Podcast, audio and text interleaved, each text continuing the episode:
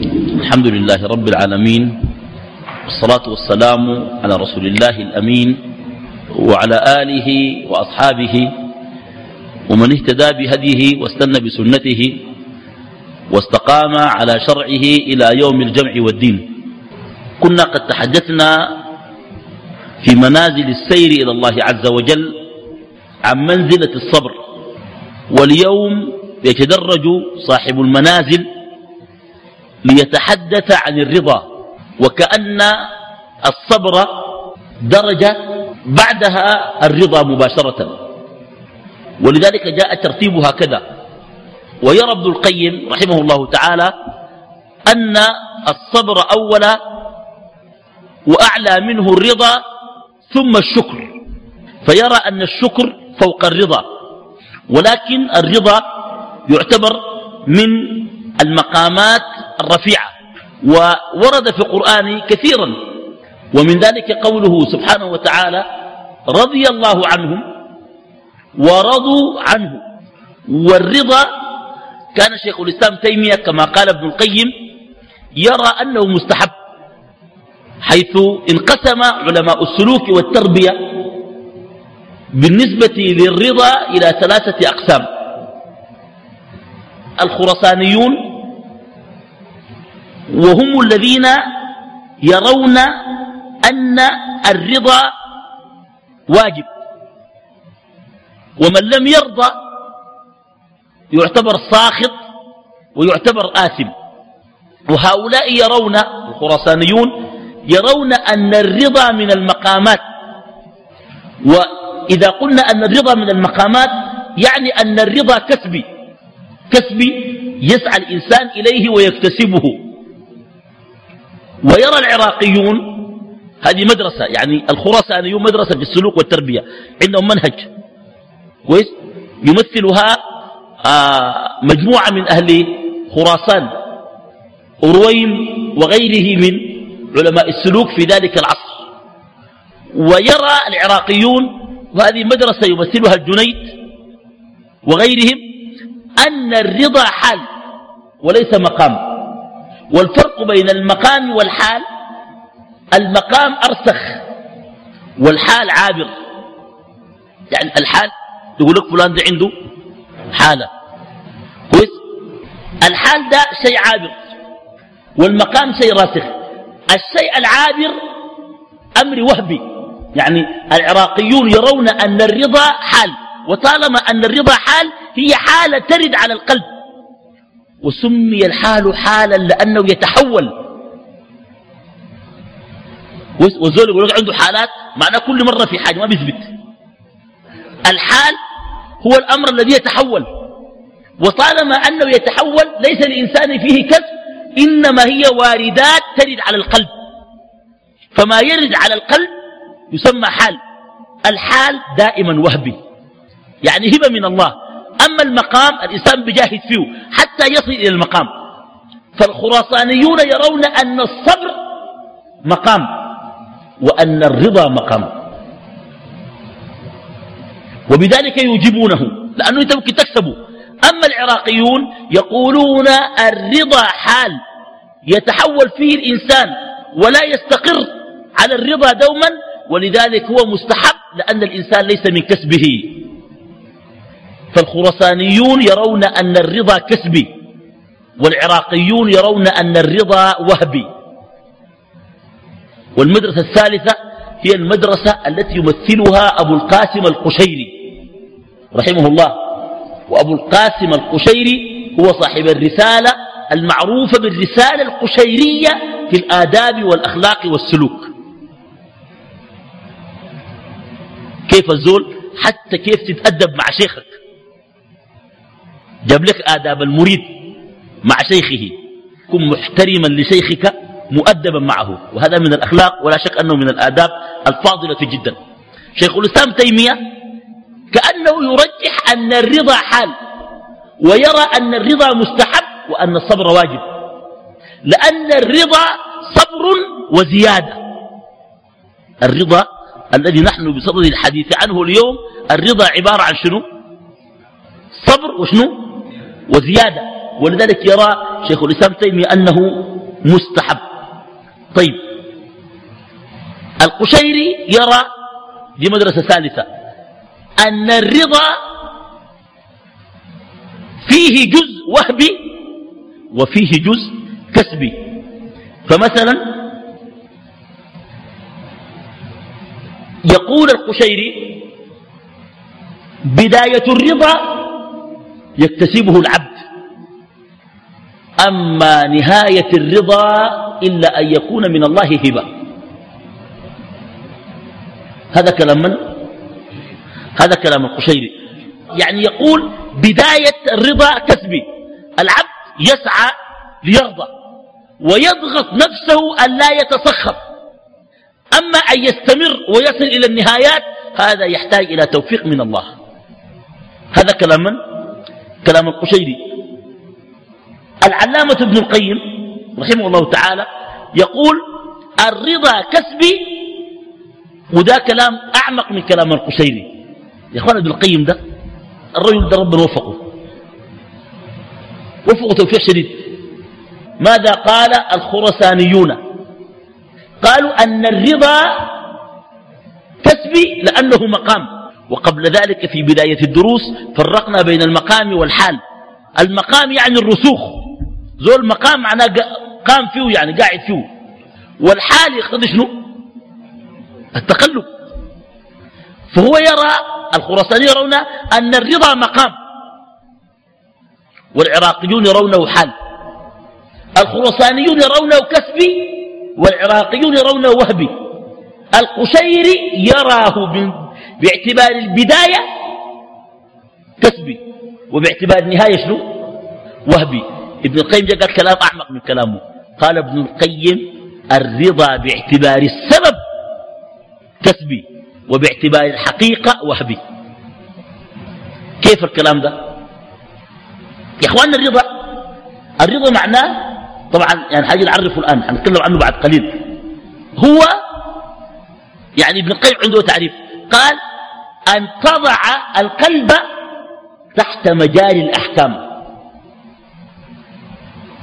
قلبك ده الأحكام اللي ربنا بيسير لك خلقك ولونك وقبيلتك ورزقك وكل يوم أحوالك. تخذ قلبك تحت مجال الأحكام. يعني أن يسلم القلب للأحكام. ده معناه الرضا. وفي تعريف آخر الرضا الفرح بالأحكام. الشيء بيجيك من ربنا؟ حتى ولو أنت تراه في ظاهره شر رضاك به يجعلك تفرح بالشر لأنك توقن أن الله لا يختار لك إلا الخير. ولذلك الرضا مقام صعب جدا. لذلك يرى ابن القيم أن الرضا شاق وأصعب من الصبر. لأن الصبر تأتي المصيبة ولا يجزع الإنسان ولكن تبقى مرارات المصيبة في الداخل أما الرضا فلا يبقي للمصيبة مرارة. وبذلك كان الرضا أعلى من شنو؟ أعلى من الصبر. يا أخي ده كلام كلام يعني رفيع جدا بالمناسبة. لذلك في هذه الجزئية يرى ابن القيم أن الرضا أثنى الله على أهله. فطالما أنه أثنى عليهم يعني أنه مقدور. لكن قد يكون فيه مشقة للنفوس. بالنسبة لشنو؟ للرضا. الإنسان الراضي. ولذلك آه ابن القيم تكلم عن الرضا يعني كثيرا. أرجع إلى كلامه. الرضا كسبي باعتبار السبب. يعني أنت إذا تعلمت العلم الشرعي يمكن أن يكون العلم الشرعي سببا لأن ترضى. إذا عرفت حقيقة القدر وكيف أن الله يجريه على عباده وأن هذا في اللوح المحفوظ قد سطر إذا عرفت ذلك دفعك هذا العلم الذي اكتسبته إلى أن ترضى. فكان الرضا باعتبار سببه شنو؟ كسبي لكن باعتبار حقيقته إلا أن يوفقك الله إليه. لأن حقيقة الأمور أن يوفقك الله إلى ما يحب ويرضى هو وأن يقيمك على عبادته سبحانه وتعالى. وهذه نقطة في غاية الأهمية. طيب ابن القيم شوف دار يتكلم عن الرضا. طيب هل المؤمن بيرضى المؤمن بيرضى طيب شوف الأدلة. عما لا يرضى المؤمن؟ رضيت بالله ربا. وبالإسلام دينا يعني رضيت بالإسلام دينا. وبمحمد صلى الله عليه وسلم رسولا نبيا. طيب هنا يقول حديث آخر ذاق طعم الإيمان. من رضي بالله ربا. يا إخواننا لماذا يذوق طعم الإيمان من, من يرضى؟ لأن من يرضى وقف على حقيقة ربوبية الله. وربوبية الله تقتضي تدبيره وتفرده بالخلق والحكم والقضاء. فما حكم وقضى وأفرد على عباده وأجرى عليهم من أحكام. المؤمن إذا علم أن هذا من الله وأن هذا لا يصادم كان من أكثر الناس راحة نفسية. ما الذي يعكر على النفس صفاءها؟ عدم تحصيل مرادات النفس. الواحد برسل نفسه يقول أنا أقبى كده وأقبى كده وألملم وأسوي كده وأعمل بيت وأعمل. بيكون هو مخطط لنفسه وراسم لنفسه طريق وإذا بالأقدار تضعه في غير الطريق الذي أراده هو لنفسه. ليس له إلا أن يجري مع أقدار الله باعتبارها من الله. وإلا هو متضجر على أحكام الله غير راض بحكمته ولا حكمه. ولذلك من رضي بربوبية الله وقهره وسلم نفسه ووضع قلبه تحت مجاري الأقدار لا يمكن حتى إن لم يحقق أو فشل في الحياة لا يمكن أن يتكدر أبدا لأن الأمر عنده سيان. لماذا؟ أولا الحياة كلها وضع لها مساحة صغيرة جدا من تفكيره ولا يعظمها ولا يعطي الحياة مساحة كبيرة من التفكير. ولذلك ولو فقد الحياة كلها لا تؤثر فيه شيئا. ما أنت الموضوع لما تكون خدت له هيلمانة كبيرة زول بيحب الدنيا شديد ويقوم يفقد ده بيفقد بالصح بيفقد بعدله مش كده؟ بيمشي بعدله ده. وفي نوع الدنيا دي ما هم باكر عماراته كلها بقت ما فيش عادي جدا. شنو يعني؟ دي نهاية المطاف دي الآخرة؟ ستين في ستين. مشت مشت يلا. نبدأ من الصفر يقول لك ما في مشكلة. ولا يتهزأ. ده زول عنده رضا. عارف الموضوع. ينظر إلى الحياة بحقيقتها. ولذلك أهم شيء أنا أوصي به أجيالنا المعاصرة من الشباب أن لا يعطوا الدنيا مساحة أكبر مما تستحق. لأنك لو أعطيتها مساحة كبيرة ثم فقدتها تؤثر فيك. أما إن لم تعطيها مساحة كبيرة إن وجدتها شكرت الله وإن لم تجدها كأنك لم تفقد شيء. والآن كل المصائب الواقعة على الناس من الهم والقلق والإضطراب سببه فقدان الدنيا. وريني الناس كلها مالون. كويس؟ الناس كلهم مالون. بيفكر كثير. فكر كثير في شنو؟ كلها في الدنيا. عملت كده والناس يقولوا كده وأنا عملت كده. ده مدي الناس مساحة كبيرة جدا. ما تدي الناس مساحة كبيرة أصلا. أي زول تديه مساحة الدنيا تديها مساحة قدر حقها. والآخرة تديها مساحة قدر حقها. حتلقى نفسك بتدي الدنيا قطرة من يم. مثل الدنيا في الآخرة كمثل أن يضع أحدكم أصبعه في يم فلينظر بما يرجع. قالوا بنقطة أو نقطتين. قال هي الدنيا واليم هو الآخرة. إذا قلت لك أدي الدنيا مساحة قدر حقها. والآخرة حتكون الآخرة بشيء منك مساحة قدر البحر. والدنيا بشيء منك مساحة نقطة من بحر. بالنسبة الناس ما قاعد يمدوا الآخرة مساحة كبيرة. زي كده ربنا قال بل تؤثرون الحياة الدنيا. تفضلونها يقول. ويقول وللآخرة خير لك من الأولى. ويقول تحبون العاجلة. وتذرون شنو؟ الآخرة. الحسن البصري رحمه الله سمع ناس يتكلمون عن الدنيا. يفسروا الدنيا وكده وكده. قالوا نسمعوا أكثرته الدنيا من الآخرة كمشرق ومغرب. إذا اقتربت من إحداهما ابتعدت من الآخر. من شفت نهاية الدنيا الشرق والآخر غريب. مشيت الغرب الدنيا بتبعد منها مرة واحدة. إذا مشيت على الآخرة بتبعد من الدنيا. وكان جلد على الدنيا يا كسر أكثر الآخرة؟ يعني ما بيتلموا كلام من حسن البصري باختصار الدنيا والآخرة بيتلموا واحدة في الشرق واحدة في الغرب زول ماشي غريب معناه يبتعد من الشرق. كل ما تمشي بعدد المسافة التي اقتربتها من الشرق من الغرب تبتعد من الشرق. قال لي الدنيا والآخرة ما بيتلموا. ما تقول لي أنا ألفق بيناتهم وشوية شوية وكده. والله تخش الدنيا تغرق. الدنيا بتغرق. خطرة جدا الدنيا. بتغرق الزول مرة واحدة. الزول يقول لك أنا بس الزول أخش في الدنيا برضه وربنا قال لا تنسى نصيبك من الدنيا. يخش الخش الياها بعد تلقى في التمرق ذاته. والله خطرة جدا. الدنيا خطرة. عشان كده الزول بدور يا أخي الناس لحد حتى حايمين وما عارفين في شنو. الصباح بيركب عربيته ولا ترحيله ولا المواصلات يمشي ويجي راجع. عملوا شنو ما عارفين ذات الناس. جارين جري ها؟ جارين جري شديد والله. فإذا يعني الرضا كما سوف يشرح ابن القيم هذا الكلام أنه يذوق طعم الإيمان.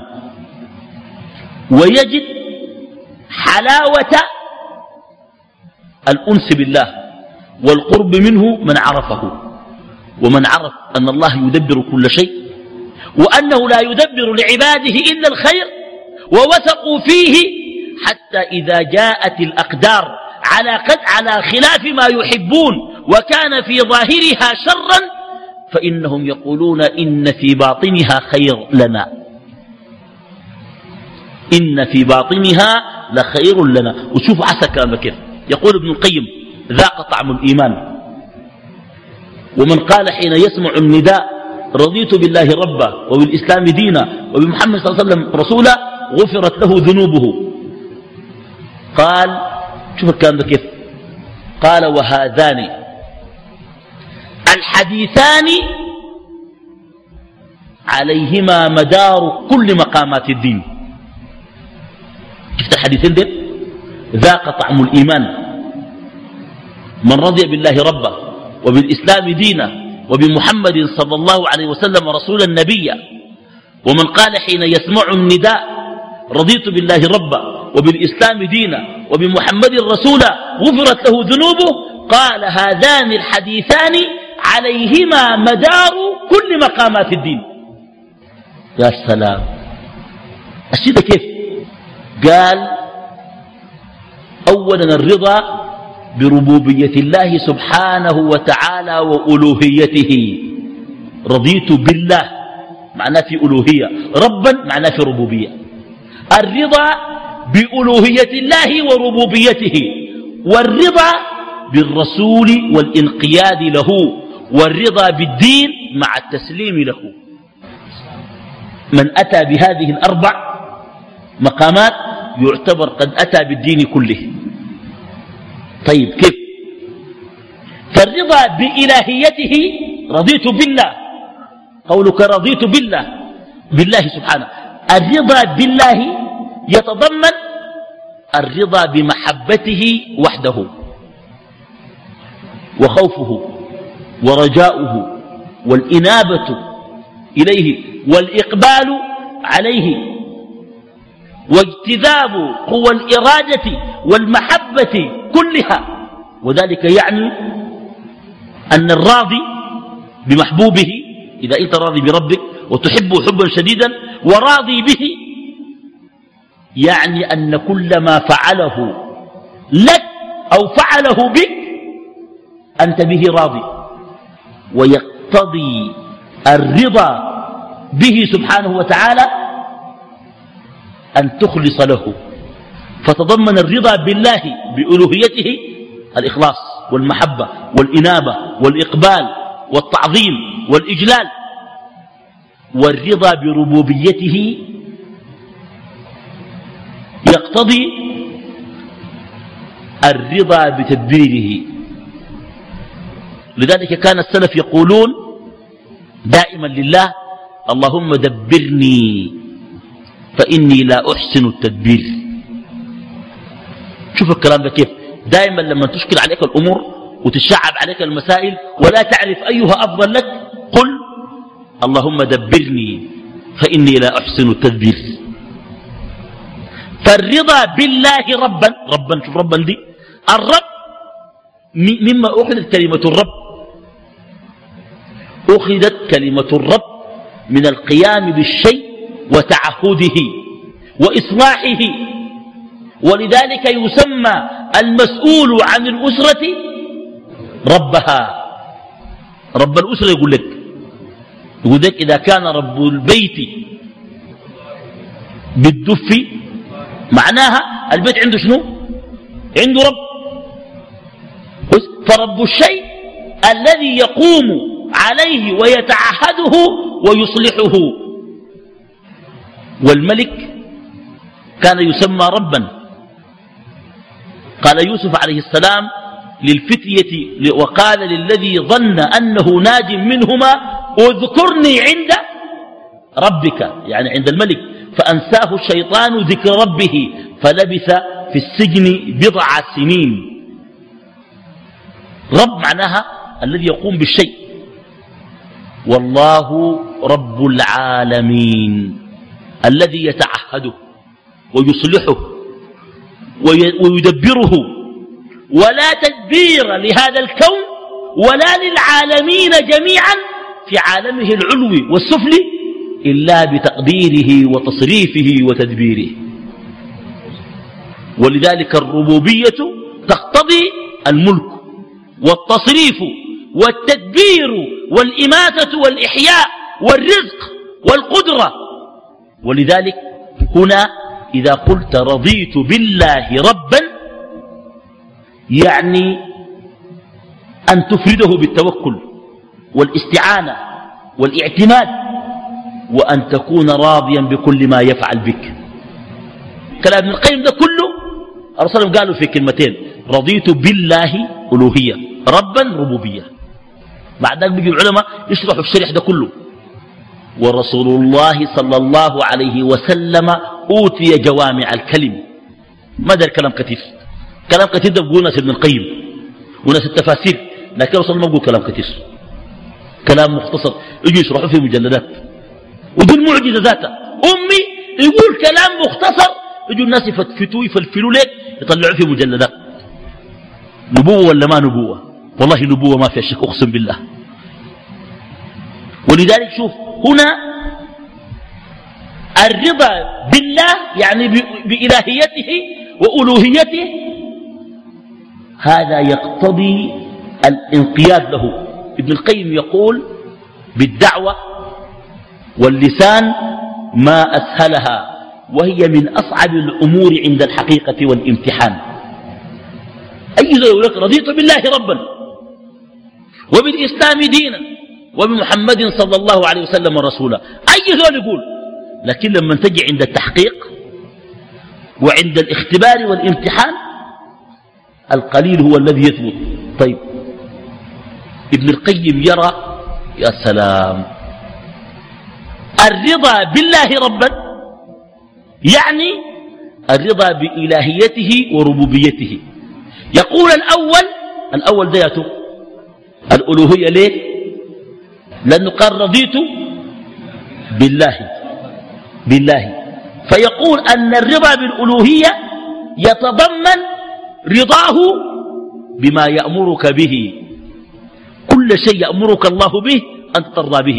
والرضا بربوبيته رضاك بما يفعله فيك. لأن الربوبية من فعل الله على عباده. خلقهم إماتتهم تدبيرهم تصريفهم رزقهم معاشهم معادهم أرزاقهم أحوالهم دنياهم مصالحهم من الله. والألوهية فعل العباد بتعظيم الله. فالربوبية ولدت في النفوس محبة لأن الرب الذي يتعهدك بالتربية الرب إخواننا الرب من التربية. التربية من الرب. يقول لك فلان رباني. رباني يعني شنو؟ قام علي يتعهدني أكلني وشربني وقراني دي كلها اسمها تربية. فالمربي يحب والله يتعهد العبادة بالتربية في كل شيء. فما الذي سوف يتولد في نفوسهم؟ يتولد في نفوسهم محبته. فيفعلون أمور هي الألوهية تعظيم الله عز وجل. ولذلك بالنسبة للعباد توحيد الألوهية أجل لأن توحيد الربوبية فعل الله أما توحيد الألوهية فعلهم تجاه ربهم الذي أكرمهم ونعمهم. فيعظمونه ويجلونه ويحبونه ويخلصون إليه. ولذلك أخذ كلام يعني عجيب جدا بالمناسبة. هذا معنى رضيت بالله ربا. طيب. وبالإسلام دينا. ما معنى وبالإسلام دينا؟ أهم شيء لله حكم وأمر ونهي. حكم حكمه. والحكم نفسه فيه حكم شرعي وفيه حكم كوني. حكم عليك أحكام. تتعوق تفلس. كويس؟ يحصل لك كده. ولدك يمرض. تجيك أحكام كثيرة جدا. ولله أوامر. ولله نواهي. الرضا بالإسلام دينا أن ترضى بدين الله حكما وأمرا ونهيا ولا يكن في نفسك حرج من ذلك. ومنتهى ذلك ويسلموا تسليما. كما قال سبحانه فلا وربك لا يؤمنون حتى يحكموك فيما شجر وشجر نبه على أقل أنواع المعاملات بين البشر. إذا كان في القليل تحكمه يعني في كبريات المسائل تحكمه. شجر المشاجرة. اثنين الشكل المشاجرة بتكون بالخشم. ما فيها شكل. ضرب باللسان بس من بعيد لبعيد. فشجر مشاجرة. إذا كان في المشاجرة تحكم الشريعة. فكيف؟ بكبريات المسائل وعظائم الأمور. ألا تحكم الشريعة حتى يحكموك فيما شجر بينهم. وبعد ما تحكم الشريعة ثم لا يجدوا في أنفسهم حرجا مما قضيت أحيانا تحكم. لما يقبل حكم ضد ما تريد تنقبض نفسك. الحكم جاء. ما أنت كنت داير حكم معين. وفي ناس بدور الحكم عشان كده يقوم يحاول يستميل الفقيه. ياخذ له بكيه بكيتين كده مع الفتوى. المين في النهاية داير يستميل شنو؟ يستميل الفقيه إليه. الحكم كان ما طلع معه يطلع يقول له ده ما عالم. ما باخذ بكلامه ما عالم. مش ما إنه ما عالم لأنه ما وقع له في شنو؟ ما جاءوا في مزاجه وهواه.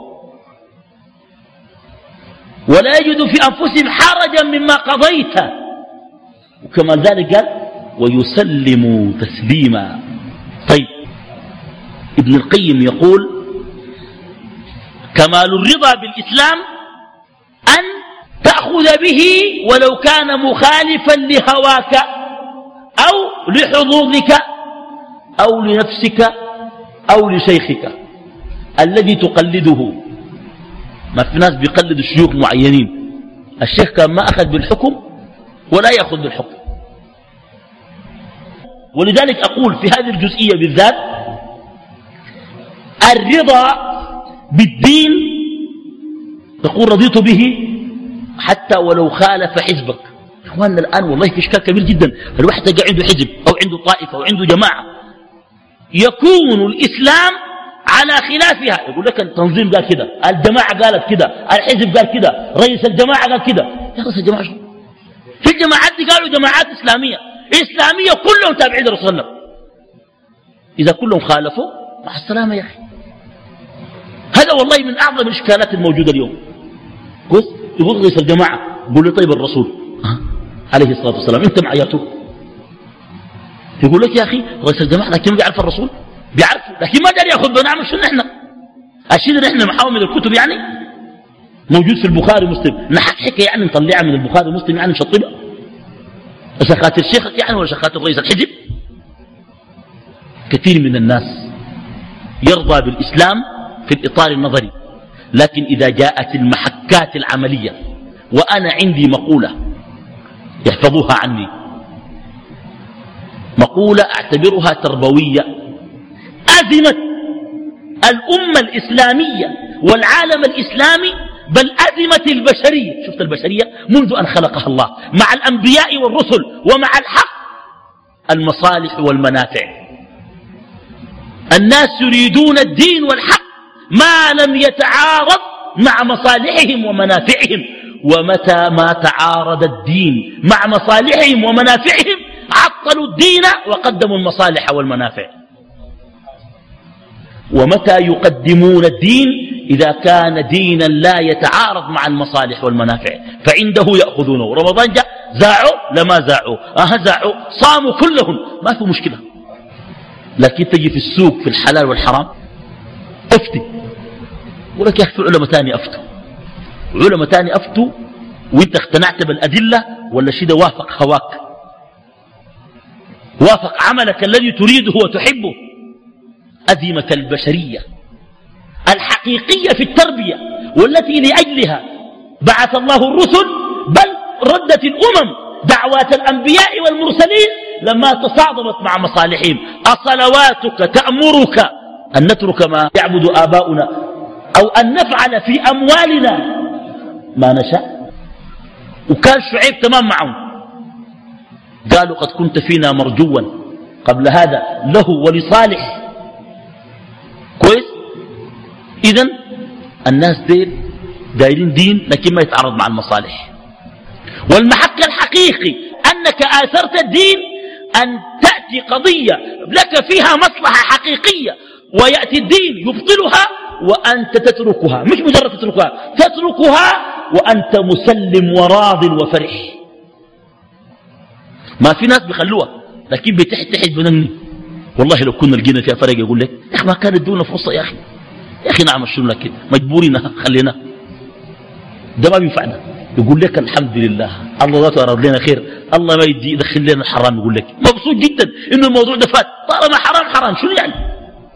سبحان الله. ابن القيم في المدارج قال بعض الناس يتحسر على أيام المعاصي. بعضهم يتحسر من باب أن الله قد تاب عليه وبعضهم يتحسر من باب الحرمان. فبدأ بيتكلم عن أيام ماضيه بشيء من الانتشاء. متحسر على فوات تلك الأيام.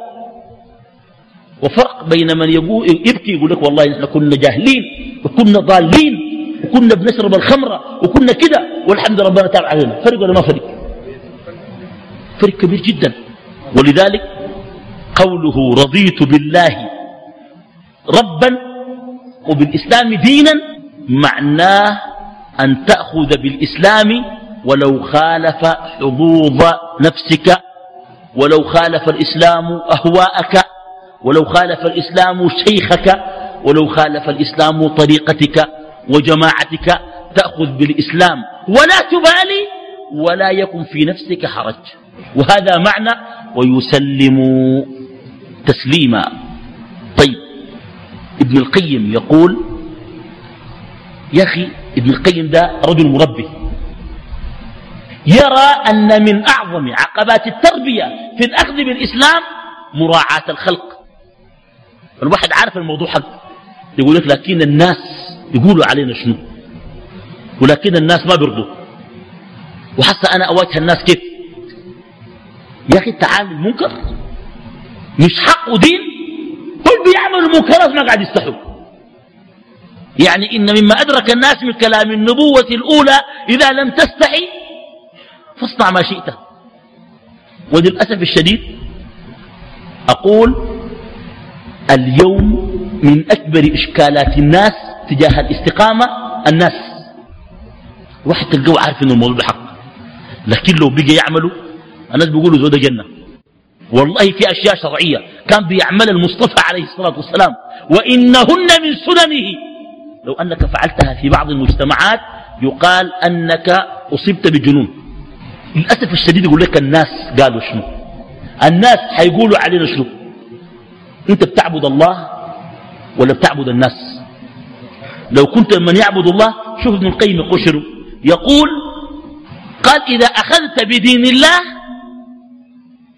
فلا يوحشنك التفرد. هذا كلام رفيع جدا. حتكون متفرد. قال فإن تفردك لله عز وجل عين العز. قال ابن القيم جاب بعض المعاني التربوية هنا. قال شنو؟ قال إذا كنت مستقيما على الدين واستوحشت من المجتمع فقل اللهم زدني اغترابا ووحشة من العالم وأنسا بك. قام جاب أشياء عجيبة قال شنو؟ قال من عرف الله رأى الوحشة بين الناس هي عين الأنس. الوحشة بين الناس هي عين شنو؟ عين شنو؟ الأنس. كيف يعني؟ من ازداد وحشة بين الناس لأجل الله ازداد بعدا من الناس وقربا وقربا من الله. فمن استوحش لأجل الله من الناس فإن وحشته من الناس عين الأنس وذله يعتبر عين العز. وخلاصة ذلك ألا يؤثر بنصيبه من الله أحدا من الخلق. ألا تؤثر بنصيبك من الله أحدا من الخلق. طيب قلنا أيها الأحبة الرضا بعد ذلك آه بالنبي عليه الصلاة والسلام. طيب والرضا بالنبي عليه الصلاة والسلام ورضيت رضيت بالله ربا وبالإسلام دينا وبمحمد صلى الله عليه وسلم رسولا يقتضي ذلك ألا آه تعارض أمره وأن تصدق خبره. أوصلا حدثنا عن أخبار كثيرة. فمن الرضا به أن تصدقه ومن الرضا به أن تقدم سنته وأن تعظمها وأن تجد السنة في نفسك موقعا. السنة عند بعض الناس للتزهيد للتزهيد في شيء. يقول دي سنة. هذه سنة. سنة من؟ لو كانت سنة بعض المصلحين وسنة بعض العلماء وسنة بعض المخترعين بعض المخترعين والمكتشفين وسنة بعض العلماء لأخذنا بها. فكيف بسنة سيد المرسلين؟ بعض الناس لما تقول سنة يقول لك مش سنة هاي يقول لك خلاص خليه سنة دي دي سنة. أي سنة تترك؟ بعدين سنة من هي يا أخي. يا أخوانا في سنن الناس ماسكين فيها وما, وما حق الزور مؤلفين الناس مع بعض منهم. حقك المجتمع السنن الناس ما قاعد يخالفوها. تخالف سنة السيد المرسلين؟ حسد أقول لهم حاجة. الفاتحة دي في البكيات. سنة منه؟ الفاتحة. دي سنة منه؟ سنة المجتمع. مش كده؟ وإن كان جائزة لأنها عرف والتعزية العرف فيه يؤخذ بالعرف فيها. لأن الغرض تطيب الخواطر. لكن بدون ما تقرأ القرآن. لكن تجي في سنة الرسول صلى الله عليه وسلم يخلوها. وفي سنة الناس يتمسكوا إلى درجة المخاصمة يقول لك ما شل مع الفتح. يا أخي عزاء. أي والله جاني. لكن ما شل مع الفتح يقول لك يا أخي قال لك البركة فيكم هاي. طيب مع الزك يقول لك لا لا ما شل مع الفتح. يتمسكوا بأشياء. هي من سنن البشر. يا أخي نحن نتكلم عن سنن البشر. نحن نتكلم عن سنة المعصوم. معنى أي حاجة صح. وأي حاجة حق. منه عليه الصلاة والسلام. طيب. بعد ده بدأ ابن القيم يحدث عن بعض معاني الرضا. يا سلام. قال العبد يرضى والعبد يرضى عن الله. بدليل قوله تعالى رضي الله عنه ورضوا عنه. انت ترضى من ربك. ترضى من ربك إياك أن تعتقد ولو للحظة أنه ظلمك في شيء من الأقضية الصمت ظلم تقول يا أخي والله حقك أكون دكتور كبير. لكن والله بس حتى دخلت بس آداب ولا دخلت؟ بس ما كنت داير يقول لك. مش دخلت آداب؟ ده أحسن حاجة لك. ده داير لك رب العالمين. شفت كيف؟ أهم شيء رضوا عنه ترضى عنه وسبب رضاك عنه معرفتك بكماله وعدله وأنه لم يقدر لك إلا الذي هو أنفع لك. وأنت لا تعلم ما ينفعك كما يعلمه الله. لذلك قال ابن القيم هنا في تعريف الرضا ونقل ذلك عن ابن عطاء الله السكندري الذي قال الرضا سكون القلب إلى قديم اختيار الله. الرضا سكون القلب إلى قديم اختيار الله للعبد أنه اختار له الأفضل فيرضى. وبذلك يعتبر قد رضي عن الله. لكن يقول ابن القيم رضا العبد عن ربه مكتنف بين رضيين من, من الله لعبده. لا يرضى العبد عن ربه ويسلم لأقضيته إلا بعد أن يرضى الله عنه مرتان. المرة الأولى يرضى الله عنه يرضى الله عن العبد بأن يوفقه. يخليك إنسان ملتزم يوفق للاستقامة. فيقع تقع المصيبة الاستقامة التي من الله عليك بها قبل المصيبة هي التي ولدت لك رضاك عن ربك. وبعد أن ترضى عن ربك يرضى الله عنك نتيجة وقبولا منه. فرضاه عنك سابق لرضاك عنه. مثلا زول عنده ولد بيحبه شديد قام الولد ده مات الولد ده لمجرد إنه يموت ربنا قبل ما الولد يموت بيديك علم وبيديك يقين وبيثبتك ده رضا الله منك. بعد ما الولد يموت بيديك رضا. انت بعد ما الولد يموت طوالي بترضى عن لا تقول الحمد لله. ما ظلمنا. كده انت رضيت من ربنا.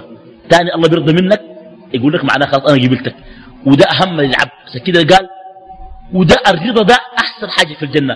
قال في الجنة ومساكن طيبة في جنات عدن ورضوان من الله أكبر. رضا الله عن العبد أكبر من رضا العبد عن ربه. لأن العبد ما رضي عن ربه إلا بعد توفيق الله له وعون الله له أن يرضى. صحيح ولا ما صحيح؟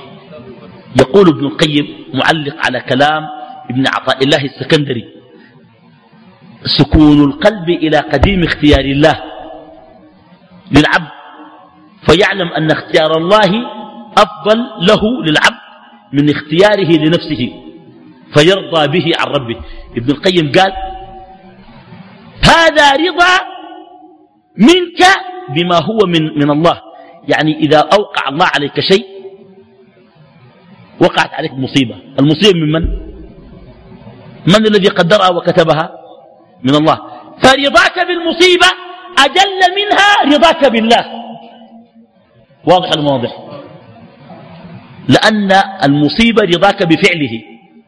أما أجل من رضاك بفعله رضاك به ربا واتخاذك إياه محبوبا لك. لذلك يرى ابن القيم أن الرضا بما هو من الله أجل منه الرضا بالله. واضح هذا الكلام ولا ما واضح؟ واضح المواضح طيب ناقش ابن القيم بعد ذلك مسألة مهمة. بالنسبة منزلة الرضا من أطول منازل إياك نعبد وإياك نستعين. ربما ممكن بعد هذا الدرس ناخذ درسين عن عن منزلة الرضا يقول ابن القيم ليس من شرط الرضا عدم الإحساس بالألم والمكروه. في زول يتألم. فعنت الشوكة قال أخ. عشان يكون راضي ما يقول أخ. هل إذا أحس بالألم والمكروه. بعضهم قال الإحساس بالألم والمكروه اعتراض على الحكم. قال ابن القيم ليس هذا اعتراض إنما هو جريان مع الطبيعة البشرية. يخزل بيخط نار يقول شنو؟ يضحك يعني؟ يضحك يعني ولا كيف؟ والدليل أن النبي صلى الله عليه وسلم أكمل الناس رضا. مات ابنه إبراهيم وجرت مدامعه. جرت مدامعه بما تجري به النفس البشرية من الإحساس بالفراق والألم. عرفت؟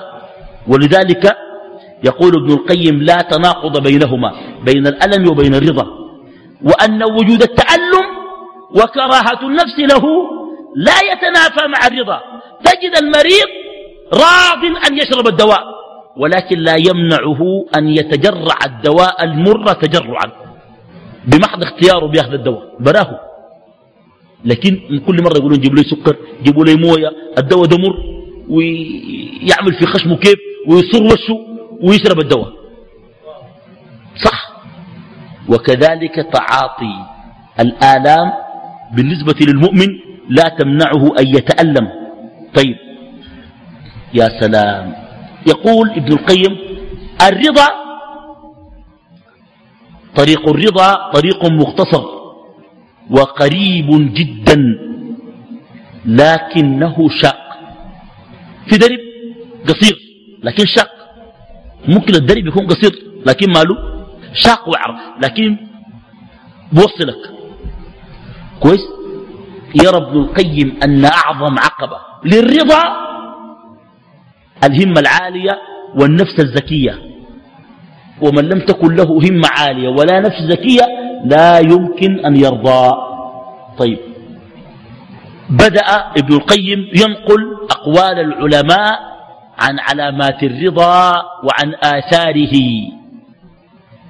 عن علامات الرضا وعن شنو؟ وعن آثاره. اسمع هذا الكلام. قال ذنون المصري رحمه الله من أعلام الرضا أو ثلاثة من أعلام الرضا.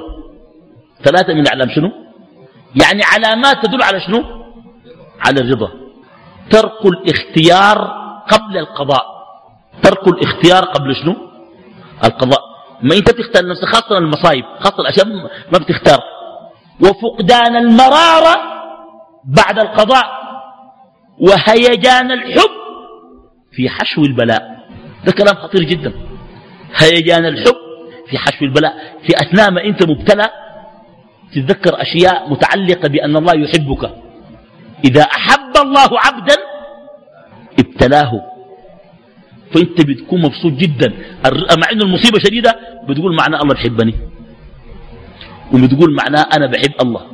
وتبدأ تنظر إلى هذه العلاقة فتنسيك مرارات الألم. طيب.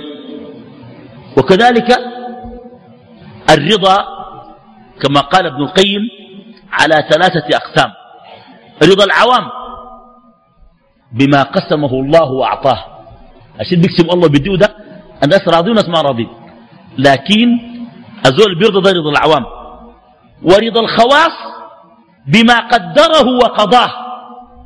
ما عنده علاقة فقط بالدي والمنع. السكر والقروش والبيت وال... لا لا ما عنده علاقة بالحاجات دي. والسيراميك والحاجات دي لا لا.